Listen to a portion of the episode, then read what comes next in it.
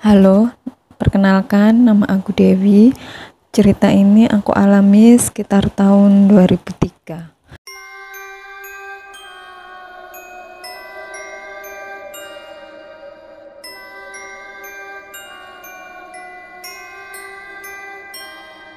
Waktu itu aku kelas 3 SMA. Saat itu aku bersama keempat temanku datang ke rumah salah satu teman yang sedang ulang tahun. Rumahnya di daerah Skodono. Lengkapnya aku lupa. Karena itu baru pertama dan terakhir kita main ke sana. Secara jauh dari rumah kita di Surabaya waktu itu kita datang siang sepulang sekolah kurang lebih jam 3an ngobrol sana sini sampai lupa waktu akhirnya setelah maghrib kita pamit mau pulang. Tapi kata ibunya kita disuruh menginap aja di rumahnya. Karena udah malam. Tapi karena kita takut dimarahin orang tua kita kita tetap aja mau pulang. Jarak antara rumahnya dia ke jalan raya itu sekitar satu setengah sampai dua kilometer. Sampai dua kilometeran kalau pagi sampai sore itu masih ada angkot yang lewat. Atau kalau mau cepet bisa pakai ojek pangkalan. Tapi karena udah malam ojek pangkalan pun juga udah nggak ada. Terpaksalah kita jalan kaki. Pikiran kita waktu itu jalan kaki juga udah biasa arah pulang kita melewati sawah. Tapi sawahnya yang bukan yang enggak yang bukan ditanami padi atau jagung tetapi sawah yang ditanamin bambu. Awal melewati sawah kita biasa aja. Sambil jalan sambil ngobrol bercanda. Tanpa sadar pas di tengah-tengah sawah kok perasaanku gak enak ya. Tiba-tiba anginnya sedikit kenceng. Tiba-tiba aku pun merinding. Dan berhentilah kita bercanda. Beberapa langkah kemudian ada pohon di tepi jalan pohon itu sangat besar banget. Pokoknya aku nggak pernah lihat pohon sebesar itu kalau di jalan di jalan raya perkota.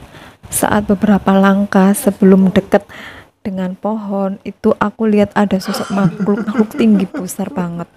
Matanya merah dan melihat dengan melotot. Aku kaget dan tiba-tiba langkahku begitu berat. Mulutku susah untuk mengeluarkan suara. Dan ini nyata sekali meskipun sudah hampir 17 tahun yang lalu kalau disuruh cerita ini pun aku masih merinding dan deg-degan Kembali ya, aku mencoba melangkahkan kaki meski berat. Hanya bisa istighfar dari dalam hati.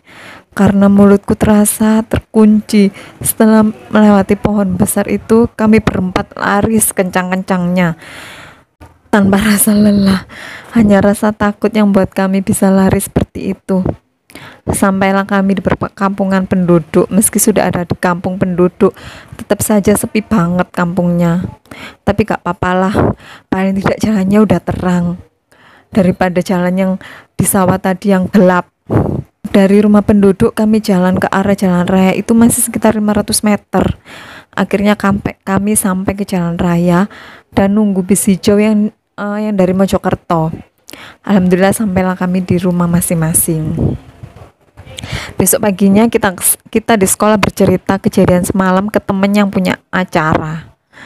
Emang bener di sana memang angker. Sering memang ada orang yang mesti lihat makhluk yang besar itu yang kata orang-orang di sana itu sosok genderuwo. Kita berempat kaget lah, bercanda pasti dia nggak ngasih tahu kita dulu. Perasaan kita ke dia perasaan kita ke dia marah, kesel, kecewa campur jadi campur aduk lah. Tapi ternyata dia punya alasan. Dia takut kalau nanti dia cerita ke kita kita jadi ketakutan. Dia juga bingung kalau kita takut terus kita maksa pulang gimana caranya? Secara dia hanya tinggal sama ibu dan adik-adiknya. Ayahnya pulang beberapa hari sekali karena ayahnya itu pulangnya beberapa hari sekali karena kerja luar kota dan dia nggak punya sepeda motor buat anterin kita. Akhirnya kita paham posisinya. Terus dia bercerita kalau kata orang-orang genderuwo itu dulunya ada orang yang dipakar di tengah sawah.